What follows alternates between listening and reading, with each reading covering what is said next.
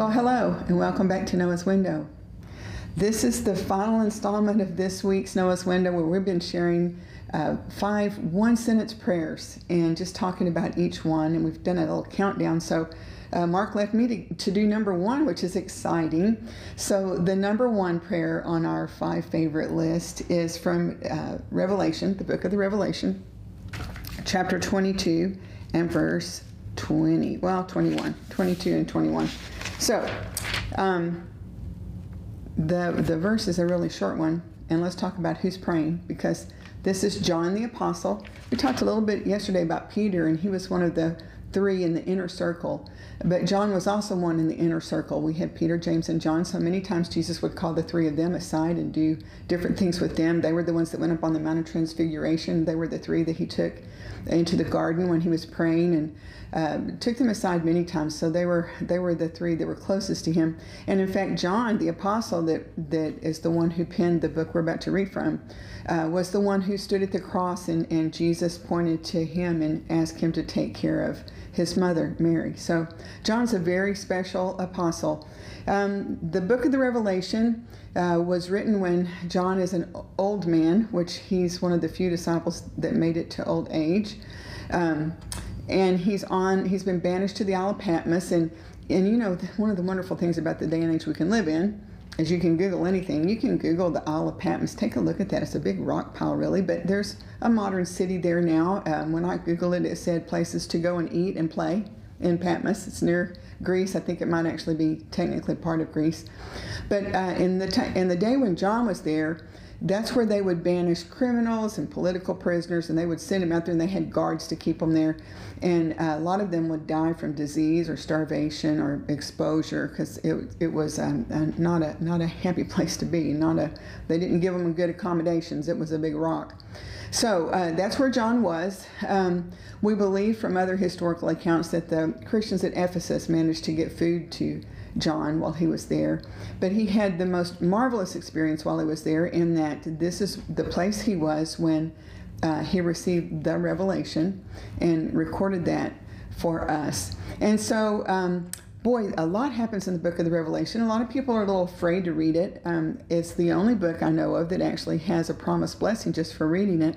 So it, it um, it would be a challenge to read, but it would be good to have uh, some uh, help probably when you're reading it. It is there. There's a lot of the Bible that people want to attribute to being symbolic that isn't symbolic, but there is a lot of symbolism in the Book of the Revelation. There's some things that are quite clear, but a lot of things are. Um, you would probably want some assistance. So, now, uh, the other really cool thing about what we're going to talk about today is um, the happy ending in the sense that, or happy beginning, depending on how you look at it.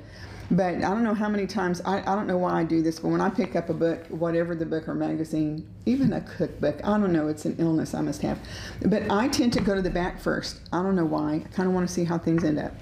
But um, the back of the book is going to tell you who wins uh, and, other things. And it's true of the Bible because at the end, we have um, we have a very exciting ending to look at. So we're gonna we're gonna read this uh, one sentence prayer in the chapter 22, but I want us to back up a little bit. So I want to challenge you to do this.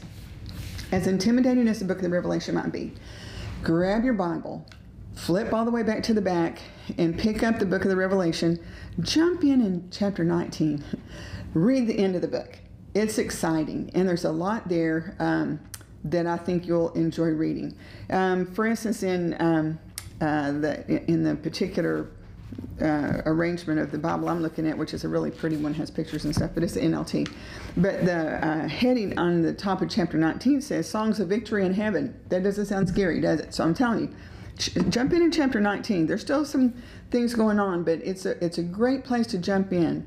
And if you were to just jump in, say at verse 5 in chapter 19, it says, And from the throne came a voice that said, Praise our God, all his servants, all who fear him, from the least to the greatest. Now, if you're watching Noah's window, and if you've trusted Jesus Christ as your Savior, you can count yourself among this crowd, okay? Because you're his servant, he is our God, You fear him in the reverential sense.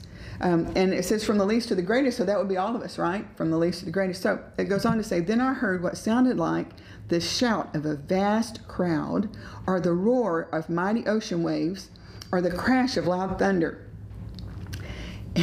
For those of you who prefer quiet music when in worship, this one would give you a challenge because we're talking about something so loud it sounds like the roar of the ocean. If you've been to the ocean, you know what it's talking about. It's loud. You can't really have a conversation when you have that ocean roaring at you or the crash of loud thunder. Here in Kansas, we know what it sounds like when you have really loud thunder. So that's the volume involved when we have this next section because these are voices and the voices are saying praise the lord for the lord our god the almighty reigns let us be glad and rejoice and let us give honor to him for the time has come for the wedding feast of the lamb and his bride has prepared herself she's been given the finest of pure white linen to wear for the fine linen represents the good deeds of God's holy people. So, this is a very big celebration, a great occasion, and there's a roar of voices praising God and talking about announcing uh, God the Almighty reigns and the time has come. I love that phrase, the time has come. That's not the prayer we're getting to, but we're leading up to it, okay? As you go further down in that chapter, the next little section is about the rider on the white horse. So in verse 11, it says, Then I saw heaven opened and a white horse was standing there. Its rider was named Faithful and True, true, faithful and true, for he judges fairly and wages a righteous war. His eyes were like flames of fire, and on his head were many crowns. A name was written on him that no one understood except himself. He wore a robe dipped in blood, and his title was the Word of God. And we would remember that back from John 1. Remember John the Apostle, same man who wrote this book, penned this book, also penned the uh, Gospel of John, and that's what he talks about in John 1. Mark was preaching about that not too long ago. The armies of heaven, dressed in the finest of pure white linen, followed him on white horses. By the way, we're part of that army. From his mouth came a sharp sword to strike down the nations. Now, he's striking down the nations. These are the nations that have come against him, okay? Not just willy nilly, we're going to strike down the nations. They've all gathered together to fight him. He will rule them with an iron rod. He will release the fierce wrath of God the Almighty like juice flowing from a winepress. On his robe at his thigh was written this title King of all kings and Lord of all lords. So there's no mistake about it. The rider on the white horse is Jesus himself. And we're coming with them. Now I'm going to skip over a little more because I just want—I'm want to, I'm hoping I can pique your uh, interest to go and read for yourself. When you get to chapter 20, that talking is talking about the thousand year reign and then at the end of the thousand years, Satan is released for a time. And uh, after that, then we have the final judgment, which is known as the Great White Throne Judgment. And again, it's all explained there in chapter 20. And, and uh, it's great to have a commentary if you, if you want one, but really, if you're reading through this, I think you'll be able to follow it on your, on your own. So then we get to an even more exciting part because when you get to chapter 21, we have the New Jerusalem. Now, at this point in time, there's a brand new everything. So, in fact, chapter 21 starts off with Then I saw a new heaven and a new earth, for the old heaven and the old earth had disappeared, and the sea was also gone. And I saw the holy city, the new Jerusalem, coming down from God out of heaven, like a bride beautifully dressed for her husband. So, think of it this way at this point, the whole earth is renovated and made new. But you know, when I was a kid and we talked about heaven, I always thought of it as floating around somewhere, but we're going to live on a new earth. Just let that sink in for a minute. We're not going to be floating on a cloud somewhere. We're going to be living here, but it's going to all be made new and like God intended at the beginning. So that's exciting to me. Okay, so it goes on and describes a lot of that. So I challenge you, go read chapter 21. Um, it's got a lot of exciting things in it. Then we get to chapter 22. Let's jump in here for just a little bit. We're almost to our verse, to our one sentence prayer. In chapter 22, it starts out by saying, Then the angel showed me, now me here is John, okay? Then the angel showed me a river with the water of life, clear as crystal, flowing from the throne of God and of the Lamb. It flowed down the center of the main street. On each side of the river grew a tree of life bearing 12 crops of fruit, with a fresh crop each month. Apparently, we're still going to have 12 months. Remember, God is the one that set up our, our systems and the, and the moon and the sun and all of that. So even even when um, we're in that final state, we're going to have 12 months, and there's going to be this tree that has 12 different kinds of fruit. The leaves of this tree were used for medicine to heal the nations. No longer will there be a curse upon anything. That refers back to Genesis 3. If you're not familiar, go back and read about that curse. So there's no more curse. No longer will there be a curse upon anything, for the throne of God and of the Lamb will be there, and his servants will worship him, and they will see his face, and his name will be written on their foreheads. And there will be no night there. Hallelujah. No night there, no need for lamps or sun, for the Lord God will shine on them, and they will reign forever and ever. Then the angel said to me, Everything you have heard and seen is trustworthy and true. The Lord God, who inspires his prophets, has sent his angel to tell his servants what will happen soon. So, although it's just a little crack for us to look into the future, isn't it exciting to know what's coming? And it's all good. It's all good. Now, getting to the prayer, I, I stopped a little short. There's still more to read in that chapter. But when you get to the end and he's kind of tying it all up, and he's he's um, bringing the book to an end. He kind of has some special things to say about this book, so I'm going to challenge you to go read that. And then we're going to jump back in at verse 20. He who is faith, he who is the faithful witness to all these things says, "Yes, I'm coming soon." Amen. Come, Lord Jesus. There's our one sentence prayer. Come, Lord Jesus. Um, I, have seen different translations. Uh, even so, Lord, come quickly. I, someone, uh, I think probably from Noah's Window audience, sent me a very sweet gift. It's the um, the Weiss New Testament. It's an interlinear, I believe, is what it's called, but it's similar to the Amplified and then it gives more understanding to the original Greek and and original language. Um, but I loved when I was flipping through here to get to that prayer that John prayed at the end of the book of the Revelation. He said, um, He who testifies these things says, Surely I'm coming soon. Amen, which means so let it be. And then here's the one sentence prayer Be coming, Lord Jesus. I love that. Be coming. We're ready. Be coming. Uh, Mark and I were uh, watching some really special messages on prayer from a, a man of God, a great man of God who's with the Lord now. But he was talking about how even major events that we read about in the Bible uh, could be a response to our prayers. He believes they are a response to our prayers. I, I know that um, nothing's going to thwart God's ultimate plan. He's coming when He's coming. But um, uh, our dear brother says we need to be praying this because we want Him to come. He's going to come but maybe he'll come sooner if we pray. When I was young, you know, when I first heard about the Lord coming back, I was a teenager. I'd never been taught that when I was growing up. So that was a new concept for me. But when I was first learning of that, I was young and just on the threshold of my life. I, I wasn't anxious for him to come. That sounded like a a big ending, and I was just beginning. And uh, I and I realized that I'm in a different stage of life. I've got to live a lot of life. I've got to do all the things that I dreamed of doing um, finishing school, getting married, having a family, getting to serve God in a wonderful place, and getting to meet so many people and, and enjoy learning and growing with them and, and sharing God's work and just watching God, getting to sit and watch God do amazing things. I realize I've got to ex- experience so much. So it's a different perspective than when I was a child. But I would say this if I could take what I have seen, what I've had a glimpse of in the scripture about the future, if I could go back to my, if I could go back and talk to my 14 year old self, I think I could con- convince my 14 year old self don't hold on to this life because what's coming is so much better. You're not going to lose anything when that time comes and the Lord takes us home. And He has such a marvelous, marvelous world, a marvelous life. Um, there's so much waiting for us. And so we can join the Apostle John in praying, Be coming, Lord. Be coming, Lord Jesus. We're ready. We're anxious.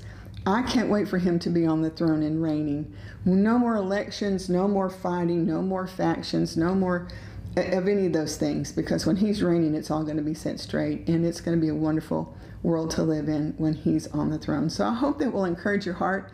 Today, we all need um, you know, two things that I remind myself of all the time. One is, yes, I'm looking forward to the future.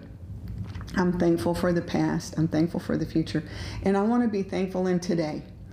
Every morning when I wake up, I always try to remember to tell the Lord, thank you for another day to live and serve you. It's a great privilege. so, wow, when you get old, emotions just hit you from behind. You don't expect them. What a privilege it is. What a privilege it is to talk to you guys. And thank you for those of you who continue to watch. I get so many sweet notes. Mark and I read those together, and your encouragement means the world. Um, if sitting down here and just talking to you a little bit every day is a blessing to you, we want to keep it going. We want to um, be a blessing any way we can. So thank you for listening and watching, and we hope that uh, as we think about these one sentence prayers, that they will encourage your heart and encourage you to pray. You don't have to, prayers don't need to be fancy. It's just your heart speaking out to the Lord. It can be short to the point. God's okay with that. So I hope that encourages your heart. So, having said that, let's have a word of prayer together this morning. Oh, Father, it is such a privilege to get to share your word. And thank you, Father, for loving us. Thank you for creating this beautiful world right now. We're seeing such an explosion of beauty that you've made all around us, and we're reminded every year as we see the, the darkness and deadness of winter spring back to life. We're so thankful for what you've given us to enjoy in this world, but we look so much forward to what the future holds. Thank you for giving us a future to look forward to. Thank you for uh, the glimpses that you give us in the scripture, and we do pray, Father, that you will come soon. We are looking forward to that time when you come and set things straight and you sit on the throne and we get to be here with you and to continue to live and serve you.